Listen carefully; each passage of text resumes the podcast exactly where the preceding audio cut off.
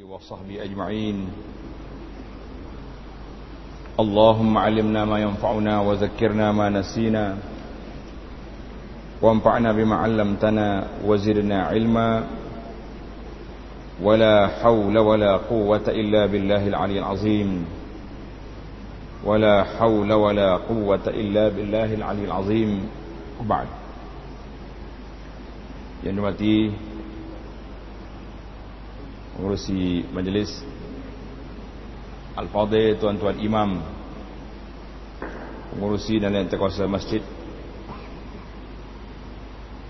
Muslimin dan muslimat.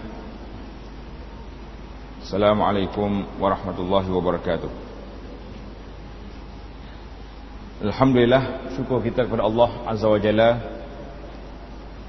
Kerana dengan limpah kurnia Allah pada pagi yang mulia ini dapat sekali lagi saya sampai ke masjid ini. Dan uh, insya-Allah masjid ataupun rumah-rumah Allah ini dimakmurkan dengan majlis-majlis ilmu, majlis pengajian yang akan menaikkan darjat kita di sisi Allah Azza wa Jalla kerana Nabi sallallahu alaihi wasallam telah bersabda dalam hadis yang diriwayatkan oleh Imam Muslim, "Man salaka tariqan yaltamisu fi ilma, sahhalallahu lahu bihi tariqan ila jannah." Siapa yang berjalan menuntut ilmu, maka Allah Subhanahu wa taala permudahkan jalan dia nak pergi ke syurga. Syurga ni satu jalan Iaitulah jalan siratul mustaqim. Jalan yang ditunjuk Yang diradai oleh Allah Azza wa Jalla Yang telah dihantar khas kepada kita Nabi kita Muhammad Sallallahu Alaihi Wasallam Dengan tujuan Untuk memimpin manusia ke jalan yang diradai oleh Allah. Jalan yang diradai oleh Allah tidak lain dan tidak bukan inna dina indallahi islam agama yang diredai oleh Allah iaitulah agama Islam. Tengok dalam kitab kita ni kitab yang kita pilih. Di dalam siri pengajian kita untuk kali ini iaitulah sebuah risalah yang kecil yang bernama Maza Ya'ni Intima'i Ilil Islam apa arti saya menganut Islam? Kitab ini bukan satu kitab yang lengkap dan sempurna. Bila kita kata kita orang Islam tak ni ya buku lah. Boleh katakan ini macam satu checklist senarai semak. Aku dah Islam. Alhamdulillah sudah Islam Aku sudah jadi orang beriman. Sudah. Tapi apa arti sebenar? Bila kita kata kita sebagai seorang Islam Apa makna aku seorang Islam itu? Supaya kita semak balik Kita punya pegangan. Supaya kita semak balik Kita punya pengakuan. Qul inna salati wa nusuki Wa mahyaya wa mati lillahi rabbil alamin maka dibahagikan buku ini yang kecil yang ditulis khas untuk kita berfikir. Sebagaimana kata pengarangnya dalam muqaddimah kalau terjemahan Dewan Ustaz Kefajar ni di muka surat 5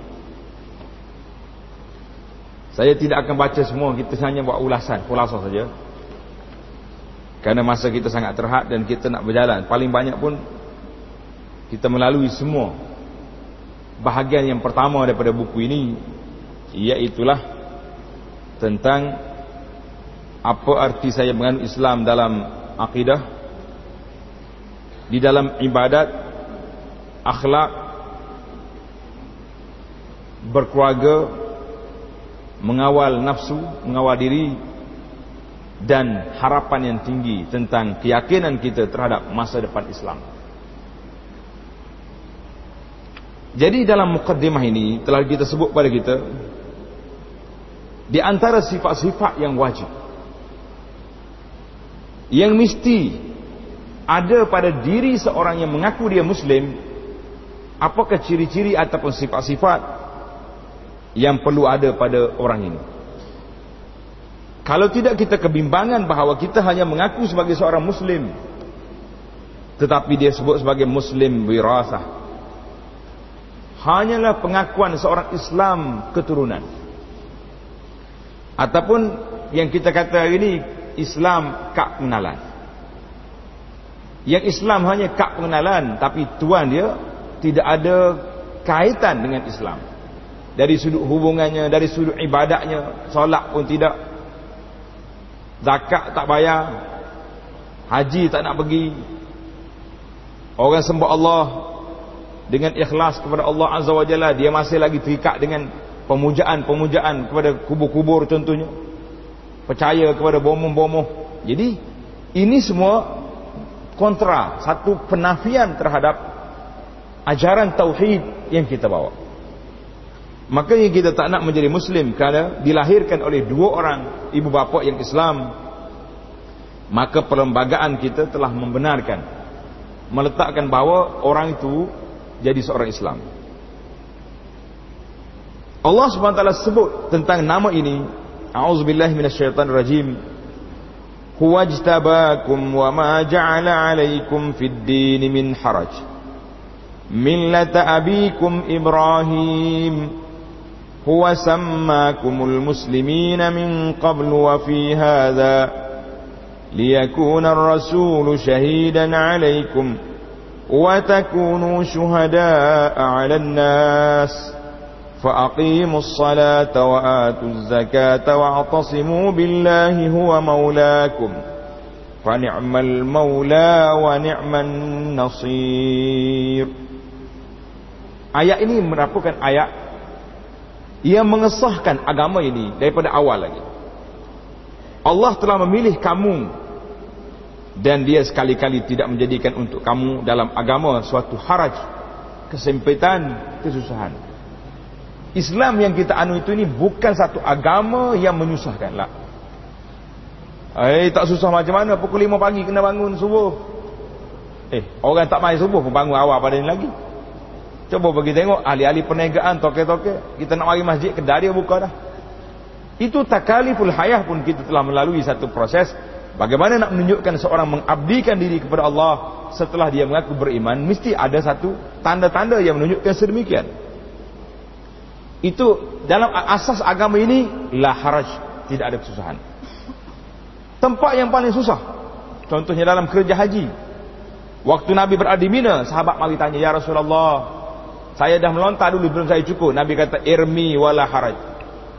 Lontar tidak jadi masalah orang yang kata halak tu qablan armi ya Rasulullah saya dah bercukur belum melontar Nabi kata cukur wala haraj ini menunjukkan bahawa agama itu dibina di atas asas la haraj la haraj tidak ada masalah, tidak ada kesempitan.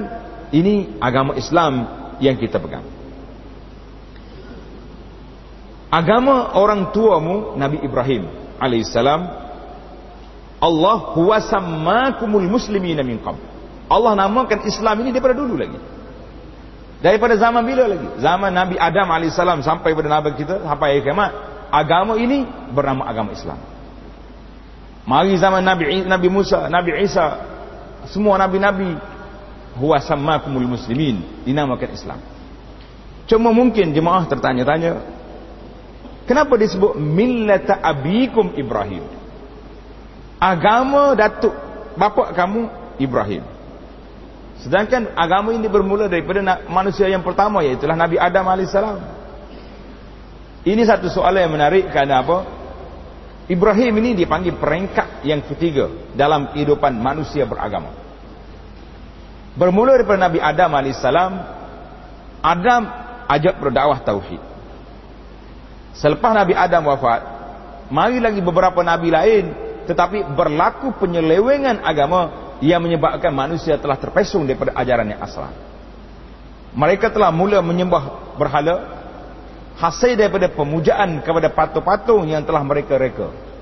Yang ini bila mati orang soleh di kalangan mereka, mereka buat patung. Syaitan mari ajar. Bila dia buat patung, tujuan apa buat patung? Bila orang masuk masjid tengok, oh inilah tok ayah kita dulu. Inilah orang yang ajar kita, orang yang didik kita. Oh, itu generasi pertama. Mari generasi kedua, eh dia kata kenapa? Tengok saja, gosok sikit, ambil berkat, gosok. Mari generasi yang ketiga, apa gosok-gosok? Ini Allah beri keberkatan pada dia, berlaku pemujaan. Akhir sekali disembah.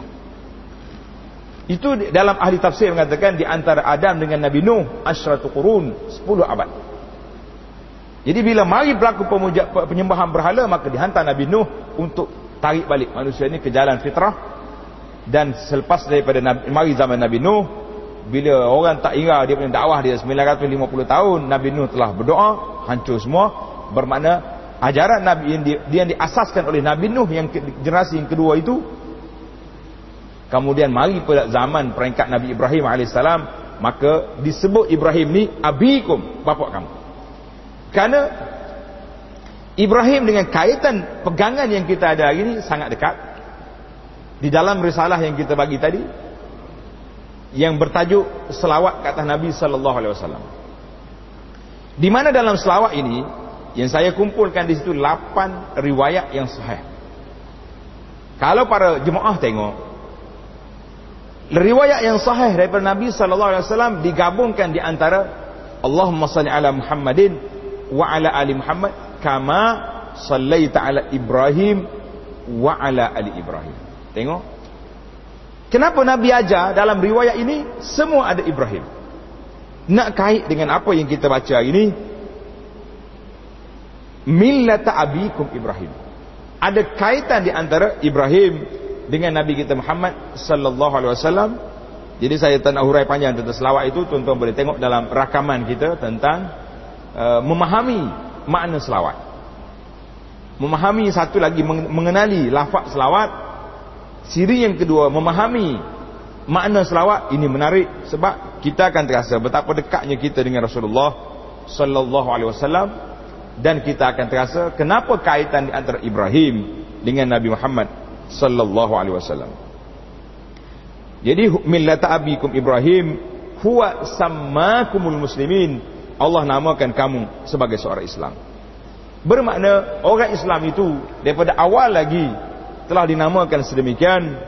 Tak payah lagi kita tambah-tambah tentang Islam itu Islam ini lah. Kita nak kata Islam ini cukup dengan nama dia Islam. Tidak ada tambahan. Jadi keadaan yang berlaku lepas daripada Nabi kita wafat sallallahu alaihi wasallam maka berlakulah satu demi satu satu demi satu peristiwa-peristiwa yang menimpa ke atas umat ini sehinggalah apa yang disebut dengan kejahatan khilafah Utsmaniyah pada tahun 1924 pada waktu itu ulama-ulama Islam yang hidup di zaman mereka telah menubuhkan gerakan-gerakan dakwah Islamiah untuk menampung keperluan masyarakat terhadap bagaimana nak berdepan dengan penjajah-penjajah yang telah meratah membahagikan pusaka negara-negara umat Islam. British mari ke tempat kita. Belanda pergi ke Indonesia. Perancis pergi sebagai negara Arab, Jazair. Sampai hari ini pun orang Arab di sana masih lagi guna bahasa Arab tapi bahasa slang Perancis. Dia punya pengaruh sangat besar. Maka ulama-ulama seluruh dunia mengerahkan tenaga apa ni mengadakan perhimpunan-perhimpunan di atas nama gerakan Islam, harakat Islamiah, tujuannya untuk nak menguatkan balik kedudukan umat Islam supaya kita terasa tidak terasing. Saya duduk di negara kita. Mana kawan-kawan? Kita ada kawan di Mesir. Kita ada sahabat di Algeria. Kita ada orang yang duduk di, di apa ni di Hijaz di tanah haram. Jadi penggabungan ini kita terasa macam walaupun tidak ada khilafah tapi alaqah dual pegang umat Islam itu kita akan terasa kita masih lagi kuat kerana saudara-saudara kita masih masih berada. Dan ulama-ulama Islam ini telah berkumpul. Setiap masa mereka akan bertemu mereka akan berjumpa untuk menguatkan ukhuwah menguatkan rawabit ikatan di dalam gerak-gerak kerja dakwah yang mereka lakukan. Jadi, saya itu mukadimah sedikit tentang kedudukan kita. Jadi bahagian pertama buku ini membentangkan sifat-sifat penting yang wajib ada pada seorang bagi membolehkan ia menjadi seorang muslim dalam erti kata yang sebenar. Nak jadi seorang Islam mesti kena tahu. Kita hari ini nak jadi apa benda yang kita nak jadi? Kita kena ada ahli dia, kena ada syarat dia, kena ada rukun. Aku seorang Islam, bagaimana kita? Penggabungan diri dengan agama Islam bukanlah secara warisan bukan secara hobi dan dia juga penggabungan secara zahir saja. Tetapi penggabungan di sini adalah peganggungan pegangan kepercayaan dan pengorbanan. Ke, kepercayaan manusia. Manusia tak boleh. Karena itulah dalam Islam kata la ikraha fiddin Allah kata tak boleh paksa orang masuk Islam. Sebab kalau kita paksa Orang masuk Islam Orang masuk Tapi Dia irau tidak? Tak Dia masuk zahir dia Yang batinnya tak tak ada, tak ada pengakuan Ramai di antara peristiwa-peristiwa yang ditunjuk oleh beberapa orang sahabat. Coba kita lihat beberapa orang sahabat. Dia kata apa? Macam Sumamah bin Usad. Waktu dia kena ikat di Madinah. Kena ikat. Dibentangkan kepadanya Islam. Aslim masuk Islam. Tak mahu dia. Lepas beberapa hari diikat, dilepas. Ah, okeylah, kamu tak nak masuk Islam, kita tak paksa, mu boleh balik. Bila lepas dia balik, dia pergi keluar daripada masjid, pergi ambil wudu, mandi, dia yutan balik cari Nabi sallallahu alaihi wasallam. Nak masuk Islam. Eh, dia kata Sumama, kenapa kamu menyeksa diri? Waktu kamu diikat, kami telah bentak pada Islam. Kalau tidak, dua tiga hari lepas, kamu dah bebas. Dia kata, lah. Kalau aku masuk Islam ketika itu, seolah-olah aku nak lepaskan diri daripada ikatan belenggu yang kamu buat. Bila kamu lepas aku, aku masuk Islam. Tilqa'i nafsi daripada hati aku. Nak masuk Islam. Maka kita nampak, orang masuk Islam itu, iaitulah i'tinaqul Islam. Orang yang menganut Islam. Pasal itu dia panggil menganut Islam, bukan hanya setakat masuk Islam. Apalagi kalau istilah di tempat kita ni masuk Melayu, lagilah tak ada, tak ada, tidak ada asal yang kukuh. Oh, dia tu masuk Melayu lah tu. Pasal itulah saya jumpa dengan sahabat-sahabat kita orang Cina yang masuk Islam. Dia kata problem ya akhi. Kata apa problem? Bapak saya marah saya masuk Islam sebab dia kata orang kata dia sudah masuk Melayu. Dia tak dia, dia tak benarkan anak dia ni bertukar keturunan. Saya kata kenapa masuk Melayu pula? Kalau kamu kahwin dengan Melayu cerita lain. Tapi kalau nak masuk Melayu, tak kamu telah apa ni menganut agama Islam. Jadi sifat-sifat yang wajib dalam agama Islam ini di dalam kitab kita ini ada rengkah-rengkah dia pun cuba kita lihat ada 19 perkara. Kita cuba baca secara setakat yang yang boleh. 19 perkara checklist kita je kita tengok satu-satu. Nak cara detail memang tak sempat. Kita ambil kaedah pepatah kata orang Arab. Ma la yudraku kulluhu la yutraku kulluhu. Benda yang kita tak boleh buat semua jangan tinggal semua. Pai besar guni ni habis. Tak larat saya nak angkat habis. Biar. Lah. Ambil setakat yang boleh. 5 kilo 10 kilo boleh ambil angkat dulu setengah. Itu dia panggil kaedah yang terbaik. Ini kalau kita nak tunggu kompayakun semua benda selesai belaka baru nak buat. Islam itu jangan tunggu. Mana yang kita boleh buat? Bismillah. Mula dulu. Mana yang tak mampu? Beri masa yang secukupnya. InsyaAllah kita akan satu hari kita akan mampu. Bab yang pertama, an akuna musliman fi aqidati. Isu akidah ini iaitulah isu yang pertama. Semua orang duk cakap pendakwah-pendakwah semua kata akidah itu awalan. Betulkan akidah dulu. Kalau akidah betul, yang lain-lain tak betul, dia mempunyai harapan yang tinggi untuk dapat syafaat Nabi sallallahu alaihi wasallam nak masuk dalam syurga. Tapi kalau hal lain semua betul, akidah salah, lah. Tidak ada kunci untuk dia duduk di bawah rahmatan lil alamin. Kenapa? Sebab akidah ini adalah merupakan asas merupakan perkara yang pokok ataupun dipanggil miftah kunci seorang itu nak ada hubungan dia dengan Allah nak dapat hubungan dia dengan Nabi kita Muhammad sallallahu alaihi wasallam. Berpegang dengan akidah yang benar lagi murni adalah syarat pertama bagi seorang yang mengaku dirinya beragama Islam dan menjadikan Islam sebagai cara hidup. Pegangan tersebut mestilah selari dengan apa yang terkandung di dalam kitab Allah yang disebut dengan nama Al-Quran. Tak mungkin kita reka sendiri amalan tanpa mari daripada Al-Quran dan sunnah Nabi kita Muhammad sallallahu alaihi wasallam. Ini dua asas ittifaq semua orang. Tanyalah siapa-siapa aliran pun bahkan kalau kita ditanya ajaran sesat pun dia kata dia berpegang dengan Quran dan hadis. Ha, cuma tafsirnya salah kecuali golongan anti hadis ya. Ha, anti hadis ni sesat dua kali. Dah lah sesat dah sekali. Tak mau pegang hadis pula dua kali dia panggil. Ia mestilah beriman dengan apa yang telah diimani oleh orang-orang Islam yang terdahulu dari angkatan salafus salih serta para imam penyampai agama ini yang telah diakui kebaikan, kebaktian serta ketakwaan mereka. Jadi ajaran kita berpaksi pada Quran.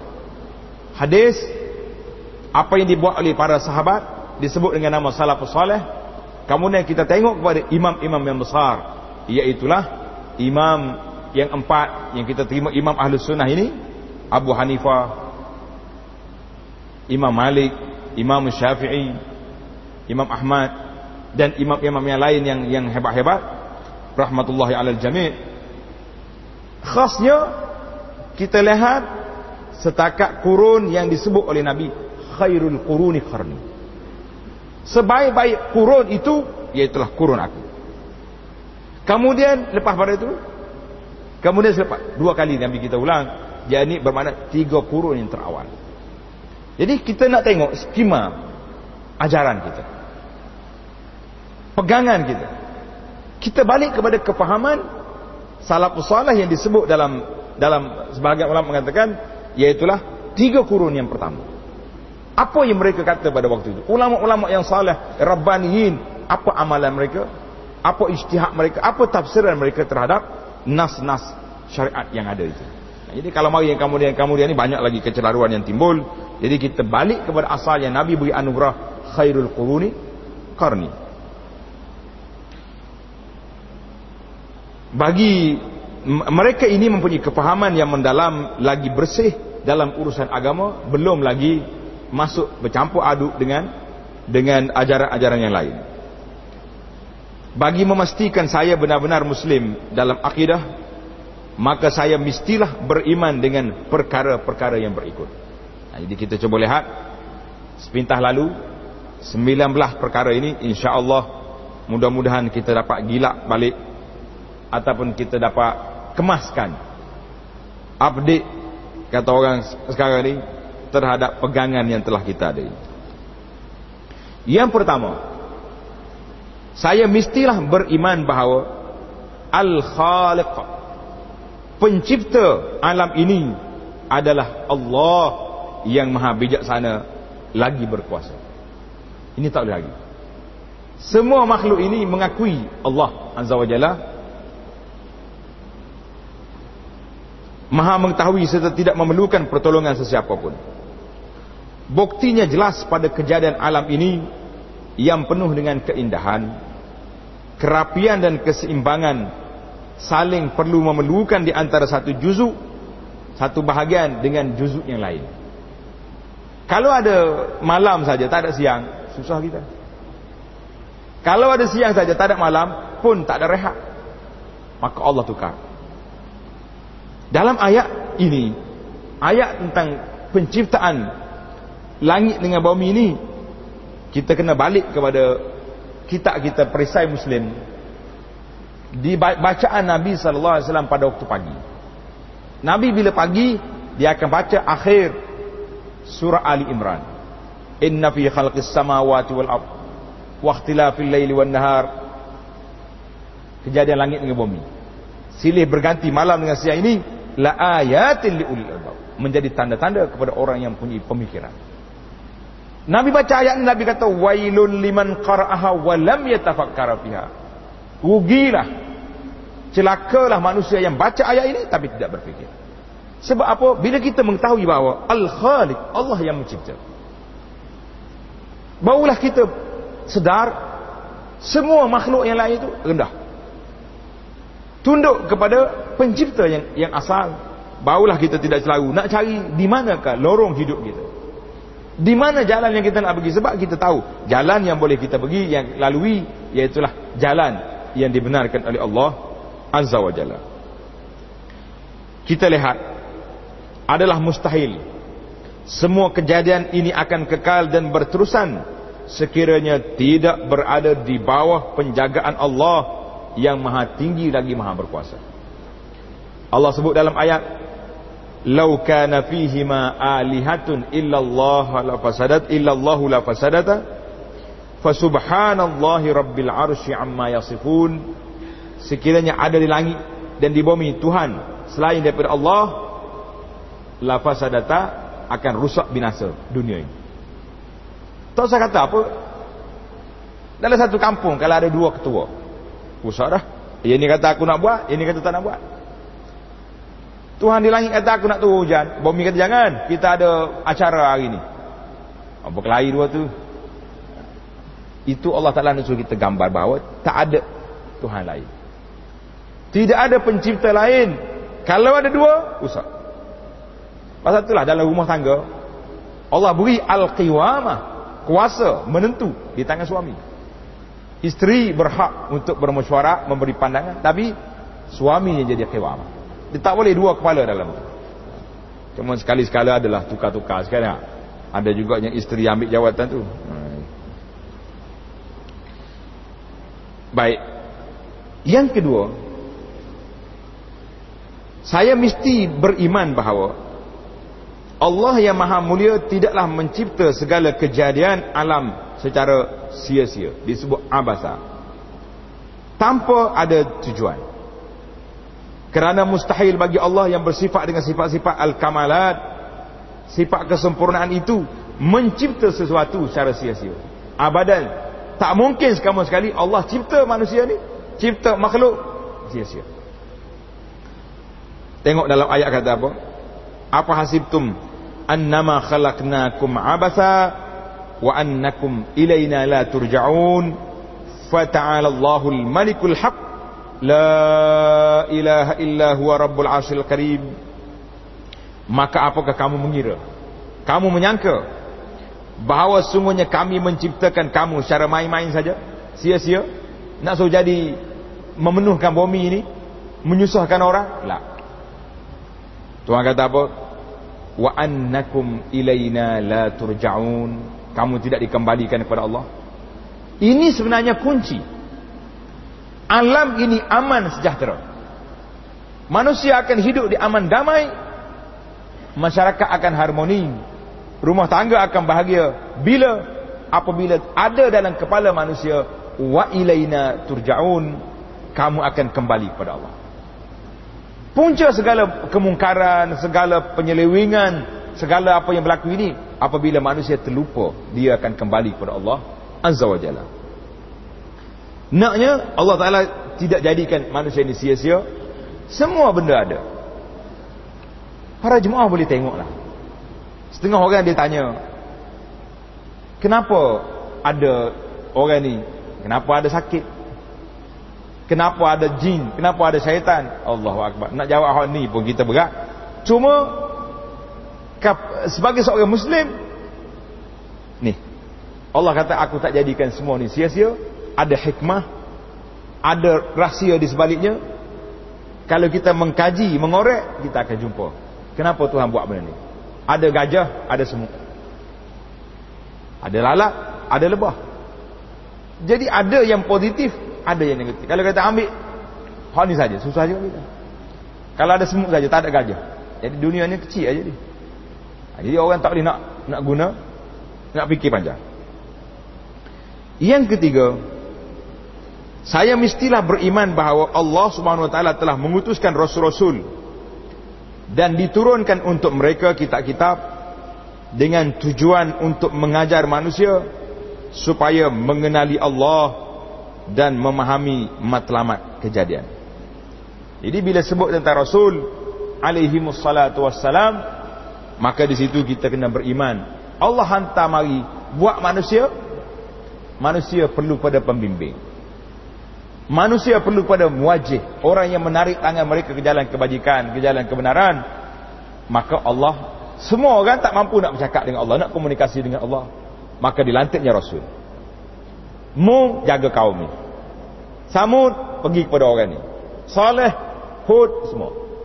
Bila mari Rasul di Rabbil Alamin wa syafi'il muznibin Nabiina Muhammadin sallallahu alaihi wasallam Allah kata la sudah tamat orang lain aku tutup pintu kerasulan maka dihantarnya nabi kita wa ma arsalnaka illa rahmatan lil alamin. Jadi rahmat. Maka nabi kita cover semua sekali. Yang lain-lain kalau tuan-tuan baca dalam kitab tentang kelebihan Al-Quran Allah Ta'ala jadikan Al-Quran muhaiminan alaih. Pengawal kepada semua kitab-kitab yang terdahulu. Kitab Injil, Taurat, Zabur yang turun dulu kena bentang pada Al-Quranul Karim.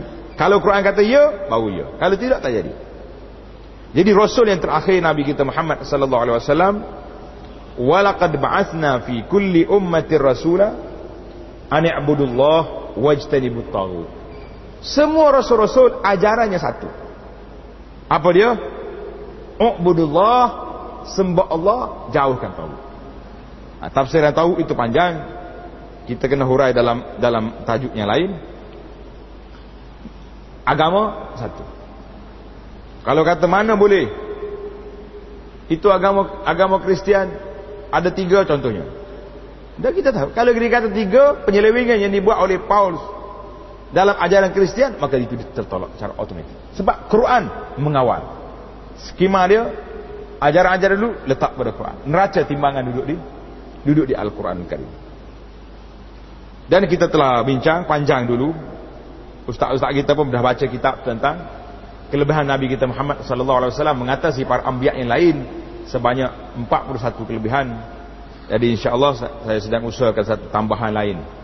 Uh, huraian kepada apa yang kita kita yang sangat sangat ringkas. Kerana para jemaah mengatakan tak puas uh, tengok kelebihan Nabi itu jadi ada huraian lain insya-Allah dalam siri yang yang berikut. Yang keempat, saya mestilah beriman bahawa matlamat kejadian insan kewujudan insan ialah mengenali Allah Azza wa Jalla. Allah bagi manusia tujuannya wa ma khalaqtul jinna wal insa illa liya'budun Tuhan kata aku tak jadikan jin dan manusia kecuali supaya mengabdikan diri kepada Allah azza wa jalla Nabi sallallahu alaihi wasallam sebut dalam hadis dalam hadis yang panjang tentang cerita ubudiyatul kainat. Perhambaan pengabdian diri kepada Allah di kalangan makhluk lain daripada manusia. Nabi kata apa? Apa ni? Laisa bainas sama'i wal ard. Laisa syai'un bainas sama'i wal ard. Tidak ada makhluk di antara langit dengan bumi ini kecuali semuanya mengetahui aku ini nabi. Yang tak kenal nabi ini siapa? Illa asiyal jinni wal ins. Dua grup golongan manusia dan jin yang penderhaka saja yang tak kenal nabi itu nabi hak lain makhluk kenal banyak dalam cerita-cerita dalam kitab khasaisul Mustafa ciri-ciri keistimewaan Nabi sallallahu alaihi wasallam bagaimana Rasulullah telah berkomunikasi dengan makhluk lain dan Nabi kita mendapat pengaduan dan sebagainya sebuah kitab yang bernama Al-Bayyinat yang ditulis oleh Dr. Syekh Abdul Majid Zandani cantik untuk para asatizah buat rujukan tentang uh, Al-Bayyinat kenyataan-kenyataan yang menunjukkan bahawa Nabi ini dikenali oleh semua makhluk batu kena kayu kena hayawan kena yang tak kenal siapa? Dua saja. Asil jin wal ins. Golongan yang menderhaka daripada manusia dengan jin. Ini kitab ni sangat cantik. Tuan-tuan doakan saya dapat keluarkan buku tersebut. Ia tajuk di Al-Bayyinat. Kenyataan-kenyataan yang menunjukkan Nabi kita sallallahu alaihi wasallam ini telah dikenali oleh semua makhluk. Jadi kalau kita manusia yang beriman tak kenal Nabi, malanglah bagi kita. Oh, saya sayang ke Nabi. Baik. Apa nama Nabi? Muhammad sallallahu alaihi wasallam. Mungkin keturunan dia satu dua lapis boleh kenal. Nak panjangkan lagi sekat. Baik. Apa dia ajaran Nabi. Ha, berat kita.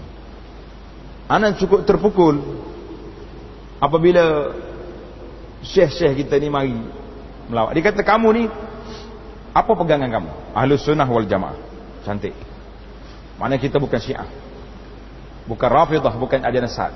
Ahlus sunnah. Apa mana ahlus sunnah? Orang yang berpegang dengan sunnah. Baik. Yang besar dalam Islam ni sunnah kita kutub sunnah ni ada enam. Bukhari, Muslim, Abu Daud, Tirmizi, contoh. Berapa kali dah membaca kitab? Allahu Akbar. Kitab belum ada lagi kita sebagai daripada kita. Bacanya tanya. Kena kita. Berasa kena tak?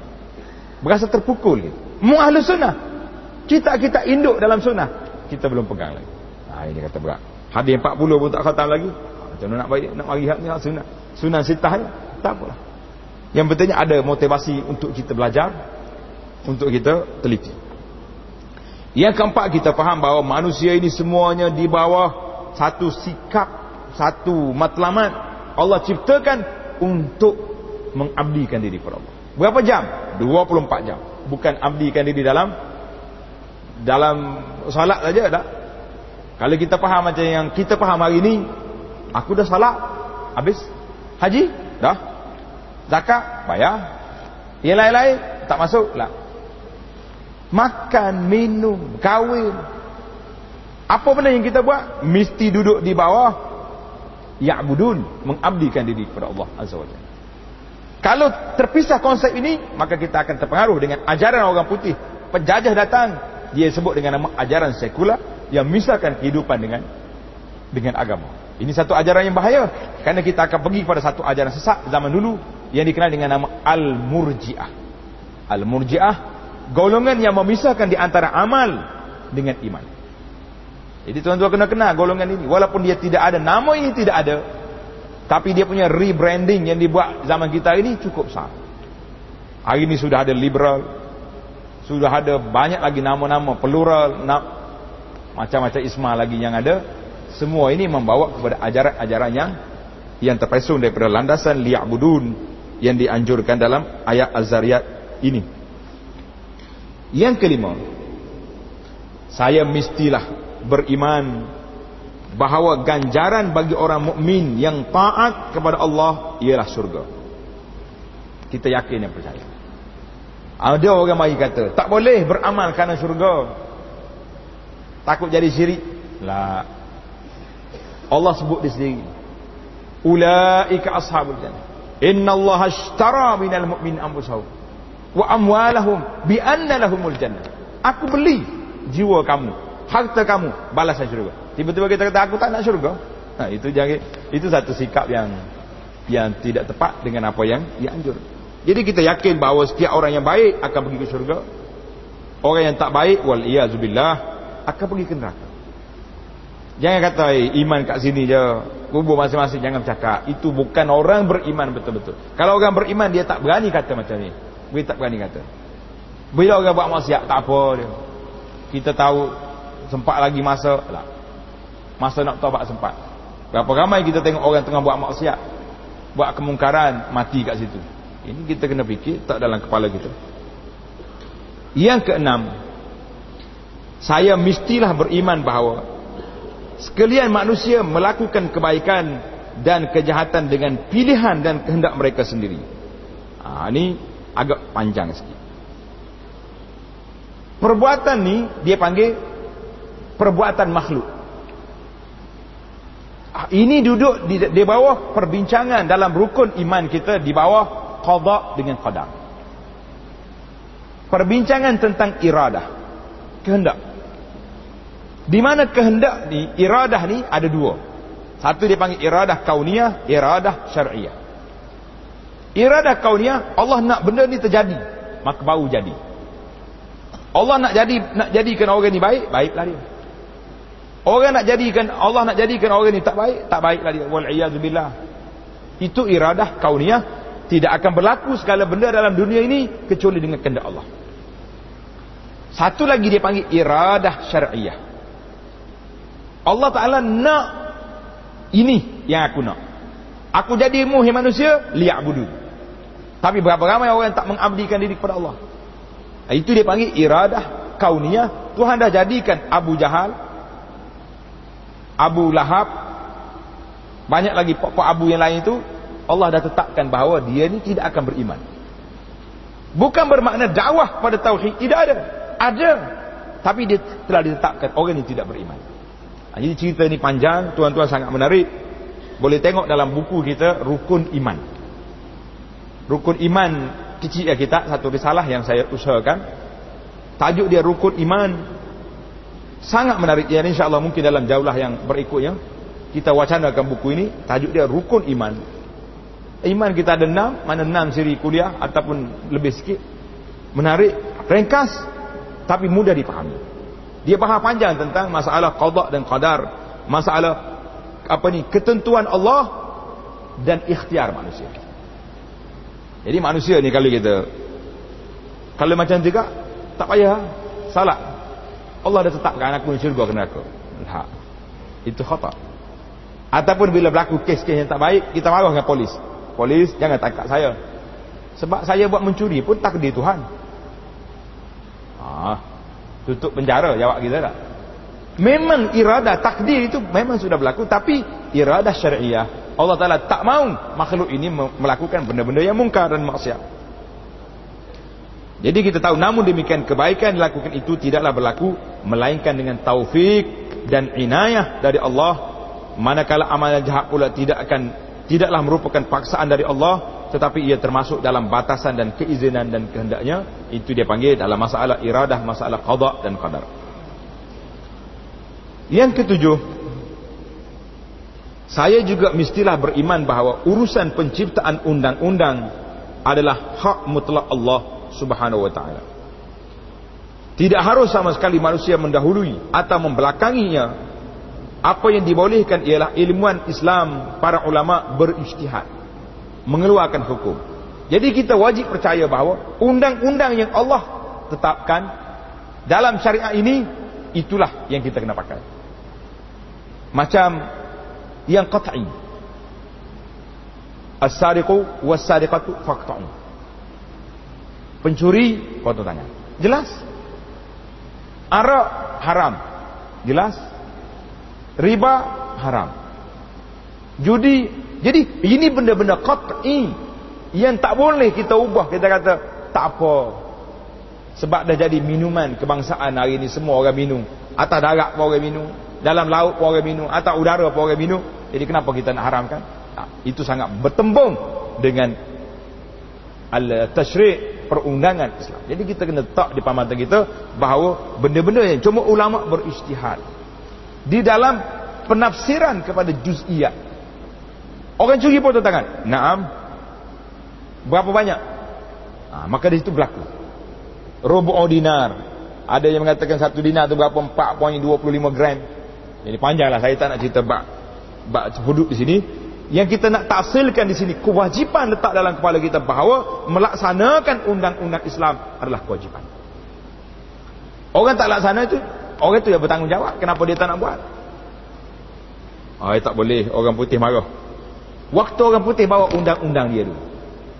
Dia bincang dengan kita, aku nak buat ni. Tak bincang. Dia buat, dia paksa. Bila kita orang Islam sendiri nak laksanakan undang-undang kita, kenapa nak minta izin orang putih? Tapi oleh kerana kita ni takut, macam-macam alasan yang diberi, alasan yang paling besar sekali dalam isu ni, alasan yang berkait dengan akidah. Kepercayaan dan keyakinan kita terhadap undang-undang Allah adakah ini yang terbaik? Yang kita boleh pertahan yang kita boleh mampu ataupun kita duk fikir oh, boleh. Tak boleh hak ni. Human right semua right ada tapi kita tak terfikir Allah hak Allah mana hari ni bila sebut hak Allah kita duk sibuk dengan kalimah Allah saja wah tak Oh saya mempertahankan kalimah Allah. Mana kalimah Allah? Dalam hadis jihad Nabi kata apa ni? Man qatala litakuna kalimatullahil ulya fa huwa fisabilillah. Kalimah Allah di sini dinullah. Bukan setakat kalimah tulisan di kain di kertas. Baik, yang ke-8. Saya mestilah berusaha mengetahui nama-nama dan sifat-sifat Allah yang layak bagi kemuliaannya.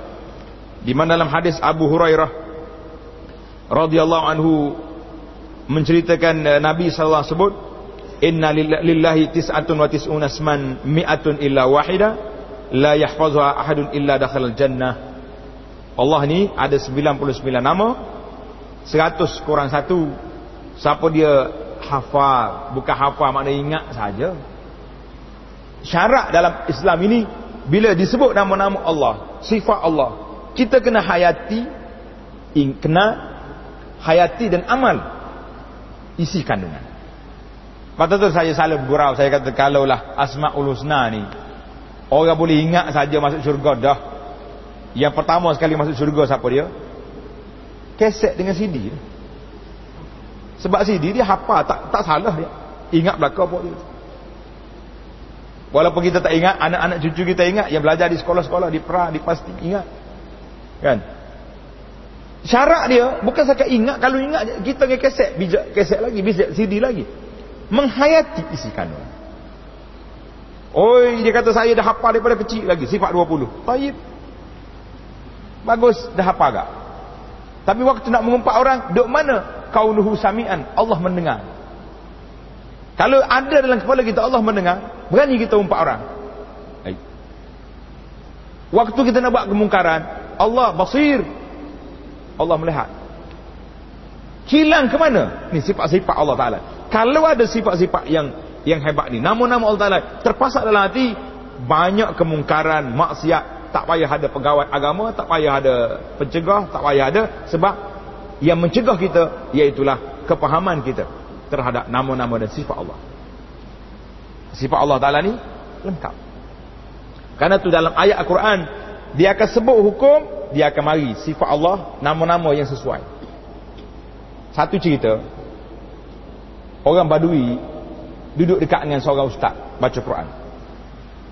Ustaz tu baca Quran, baca tentang ayat hudud. As-sadiqu was-sadiqatu fata'tum. Nakalam min Allah.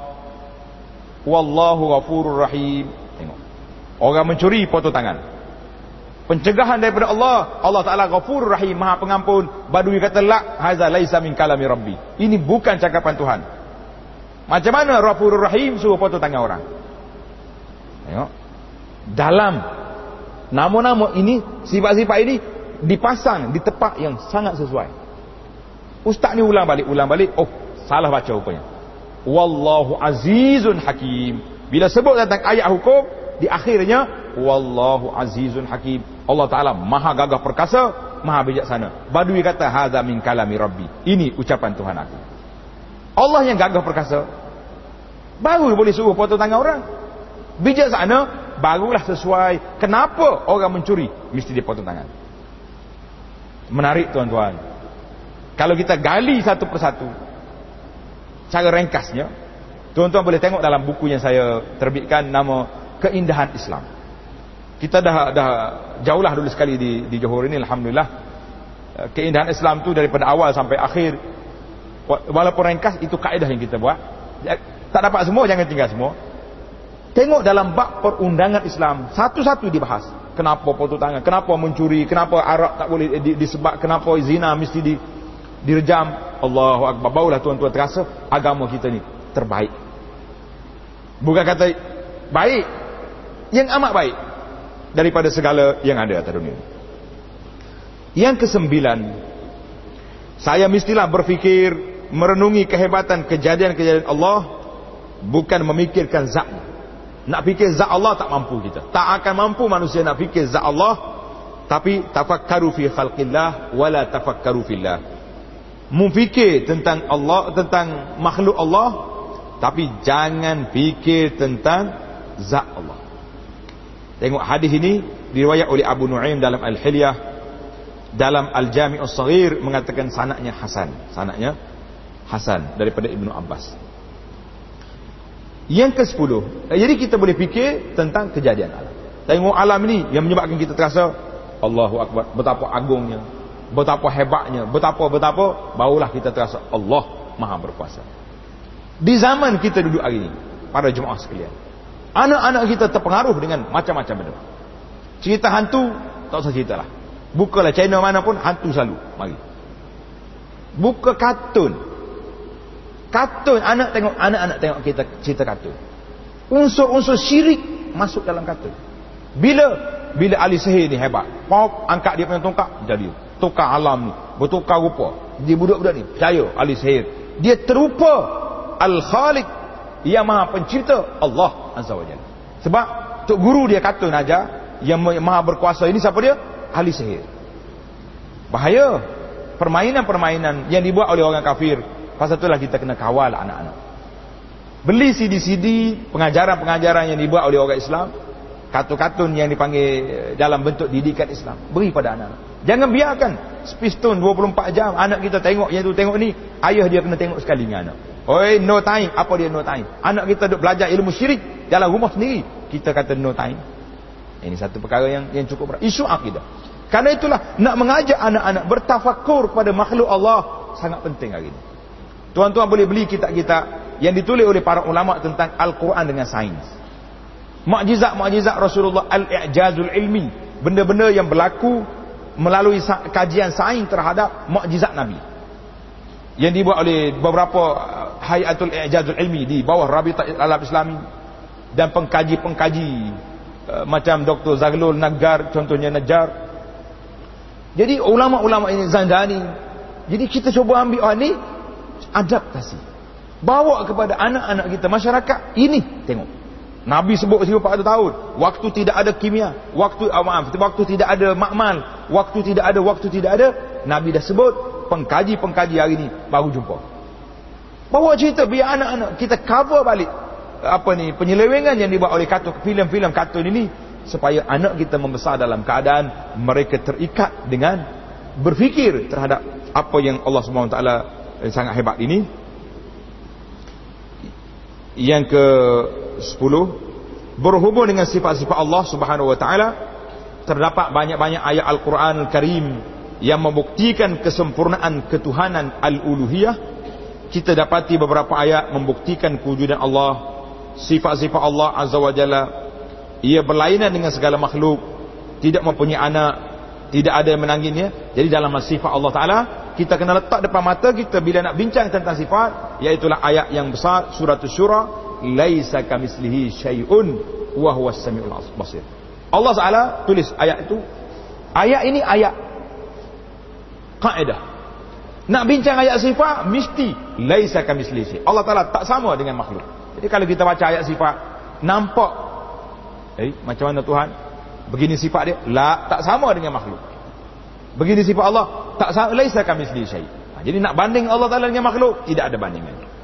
Macam mana sifat dia? Macam yang disebut oleh Nabi, yang disebut oleh Allah Subhanahu wa taala sendiri. Jadi kita lihat yang ke-11.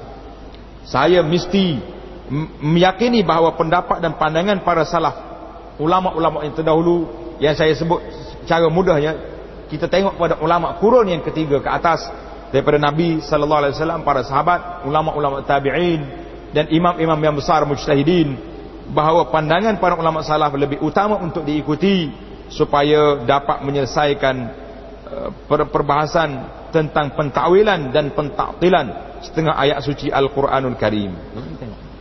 Aku nak faham macam mana ni? Tengok apa sahabat kata. Ibnu Abbas tafsir apa dalam ayat? Imam Syafi'i tafsir apa dalam masalah? Ha, barulah kita. Kalau ambil yang kemudian-kemudian ni, otoriti sudah lebih lebih rendah. Nak banding dengan ulama-ulama salaf yang yang apa ni salah salih yang Allah Taala pilih mereka duduk dengan Nabi sallallahu alaihi wasallam bersahabat dengan sahabat yang bersahabat dengan Nabi imam-imam yang besar pula tengok masih lagi bertali arus. Susum galur itu ada sampai kepada mereka. Yang ke-12 saya juga mesti mengabdikan diri hanya kepada Allah azza wajalla semata-mata tidak menyengutukan dengan yang lain. Nah ini syarat kita ni mesti abdikan diri kepada Allah jangan. Jangan. Tunduk kepada yang lain. Apabila bertembung di antara hak Allah dengan hak makhluk maka hak Allah didahulukan. Hak makhluk dikemudiankan. Tapi hari ini bila bertembung hak Allah dengan hak makhluk hak siapa lebih besar? Hak makhluk besar. Oi macam mana nak beri solat ni? Mesyuarat panjang lagi. Ha mesyuarat panjang lagi. Tapi waktu apa ni waktu makan boleh break pula. Waktu nak salat tu tak masuk dalam agenda. Ini penyakit manusia tak kenal Allah. Itulah. Banyak aduan-aduan yang orang tengok. Semalam orang telefon saya, "Ustaz, macam mana ni saya?" Kata apa macam mana? Pukul 2 tengah hari Jumaat dibuat interview nak naik pangkat. Pukul 2 tengah hari hari Jumaat. Saya kata juru interview tu laki ke perempuan? Dia kata laki. Dia tak tak kisahlah orang itu. Dia sendiri macam mana nak gugur ke tak gugur solat Jumaat dia. Subhanallahil azim, subhanallahil azim. Orang dalam dalam negara masyarakat Islam seperti negara kita. Masih ada lagi orang boleh letak pukul 2 hari Jumaat waktu interview. Dia kata sekali-sekala saya tak pergi melepaslah, terlepaslah peluang saya. Macam mana kalau tuan-tuan orang tanya macam ni dengan rayuan. Akhir sekali alhamdulillah Allah Taala selamatkan saya daripada tersepit dengan isu ni. Saya kata awak datang dari mana? Oh dia datang dari luar Kuala Lumpur jauh dia mari. Kata awak orang musafir, ulama mengatakan orang musafir ni gugur solat Jumaat, awak solat Zuhur jamak sajalah selesai masalah. Tapi tak selesai masalahnya, kenapa hari Jumaat ini? Kawan-kawan saya yang bekerja di hospital doktor, dia kata hari Jumaat lah. Hari Jumaat. Ketua hospital tempat dia kerja nak buat operasi. Operate orang-orang. Dia kata operate ni panjang masa. Kalau kita mula pukul 10 kadang-kadang pukul 3 baru habis. Saya nak tinggal tak boleh. Saya kata ada lima lah hari dalam hari bekerja. Lima hari ada. Kenapa hari Jumaat dipilih? Kalau tidak ada agenda dalam kepala otak, nak memesungkan, nak menghalang, nak menyekat orang Islam daripada mengambilkan diri kepada Allah Azza wa Jalla. Sukarlah untuk kita nak buat keputusan. Kalau kita kata awak berhenti kerja, saya nak kerja apa? Itu soalan yang kedua tak terjawab kita. Nak suruh cari kerja lain bukan senang. Allahu akbar. Mengabdikan diri kepada Allah. Kalau orang tak terfikir hak ni susahlah. Dia tak fikir yang dia ni duduk di bawah di bawah hak Allah Azza wa Jalla. Kita sekarang ni hak Allah Taala kecil, yang besarnya hak makhluk. Yang keberapa dah kita? 13. Yang ke-13, saya juga mestilah takut hanya kepada Allah dan tidak takut kepada yang lain. Ha, jadi kita takut kepada Allah Taala apabila bertemu di antara dua ketakutan tadi kita takut kepada Allah Taala jangan kata ni malam-malam gelap itu takut naluri biasalah manusia tengok gelap takut duduk seorang sunyi. Itu tak ada kan saya dah buat syirik ke ni takut ke malam? Lah bukan syirik. Itu takut naluri tak ada takut di sini maksudnya nak buat benda-benda macam ni. Takut. Nak buat benda mungkar benda bercanggah dengan syariat. Baru kita takut. Yang ke-14 saya mesti semengati Allah dan berzikir menyebut namanya untuk menjadikan diam saya itu adalah dalam keadaan berfikir apabila bercakap kerana berzikir. Allahu akbar. Ini sifat orang mukmin. Diam berfikir bila bercakap berzikir. Apa macam mana nak bercakap? Nak zikir. Zikir ini kata ulama jangan kita sempitkan. Bila sebut zikir kat duk diam, astagfirullah, subhanallah, alhamdulillah. Itu satu satu kategori. Kita nasihat kepada orang. Saudara. Saudara ni cantik dah. Tapi solat jemaah ya tak abal kat sikit. Itu zikir. Betul tu lah panggil tazkirah.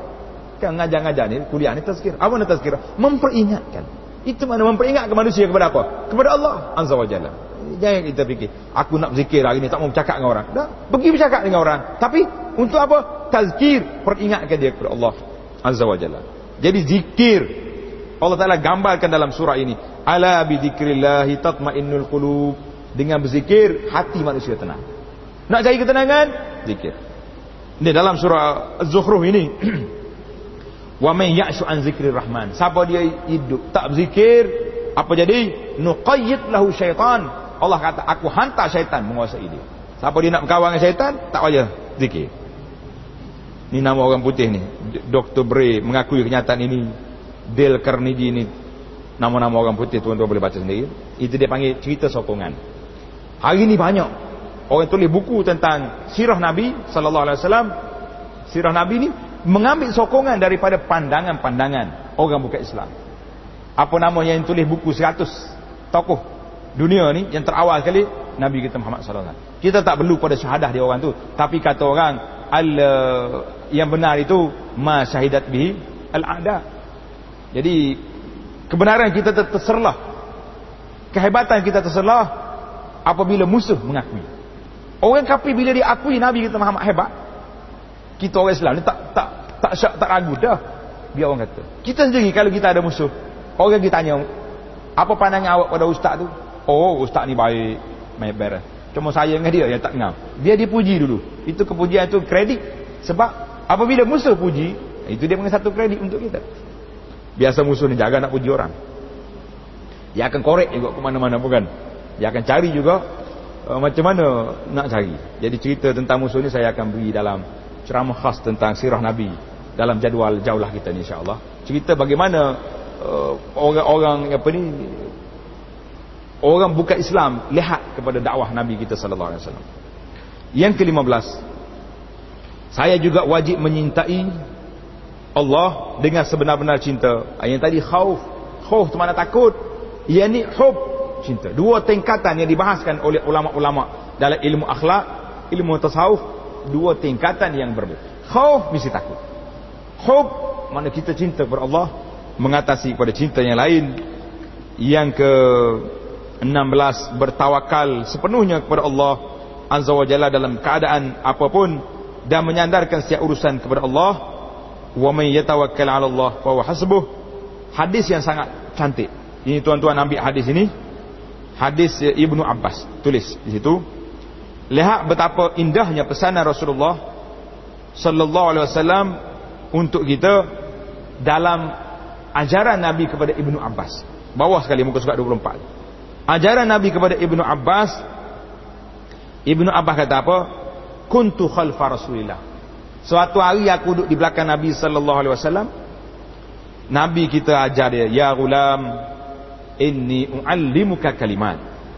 Wahai anak aku nak ajar kepada kamu beberapa kalimat maka Nabi kita start ihfazillah yahfaz mu jaga hak Allah Allah jaga hakmu ihfazillah tajidhu tujahak Mu jaga Allah, Allah duduk depan kamu. Allah pimpin jalan. Jalan mana kita nak pergi? Sekarang ni, idza sa'alta fas'alillah. Bila meminta, minta dengan Allah. Bila minta pertolongan, minta pertolongan Allah. Tengok. Wa'lam. Nabi kata. Ulam Ibn Abbas budak kecil. Nabi kita didik. Kalau manusia semua berkumpul untuk memberi manfaat kepada kamu, lam yanfa'uk tidak akan beri manfaat illa bi syai'in qad katabahu Allah lak kecuali apa yang Allah Taala tetapkan. Ini akidah. Kita tanam dalam akidah bahawa semangat bergantung pada Allah Taala sangat tinggi. Kalau manusia semuanya berkumpul nak beri mudarat pada kamu, mereka tak akan mampu kecuali setakat apa yang Allah Subhanahu Wa Taala tetapkan kamu kena. Kalau hal ini dalam diri kita, kita tak takut. Ini kita orang panggil berani-berani takut. Ustaz, boleh tak cerita tajuk-tajuk begini dalam kuliah minta maaf saya saya bukan tak berani. Tapi bimbang juga kan tukarlah ke kawasan lain kan susah pula saya. Mari.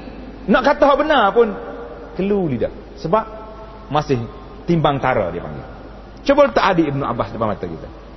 Berapa ramai sahabat-sahabat orang-orang pejuang-pejuang Islam Khalid bin Walid radhiyallahu anhu bila nak mati menangis di atas tikar dia dia kata dakhaltu jami'al ma'arik aku masuk semua peperangan Sebelum Islam peperangan menentang Rasulullah, lepas Nabi kita ada peperangan membela Islam, lepas Nabi kita wafat bersama dengan para sahabat, akhir Khalid bin Walid mati di atas tikar. Patut Khalid lah orang pertama mati di medan perang sebab dia masuk semua marakah. Kalau Allah Taala tak tulis Khalid menangis. Sebab apa?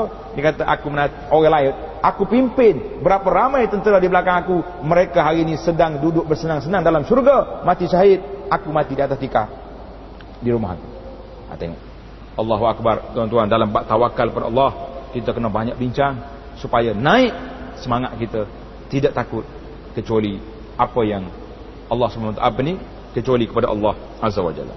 Yang ke-17 saya mestilah mensyukuri nikmat-nikmat Allah ke atas diri saya yang merupakan kurniaan dan rahmat yang tidak terhitung banyak Allahu Akbar kalau kita nak hitung rahmat Allah Ta'ala sangat besar hari ini rahmat Allah Ta'ala disalahgunakan kita dapat rahmat banyak bila dapat apa-apa benda, oh saya bersyukur kepada Allah. Panggil, mari ke rumah saya majlis kesyukuran. Kita pergi nak masuk tak berani. Rupanya buat maksiat bukan syukur kepada Allah.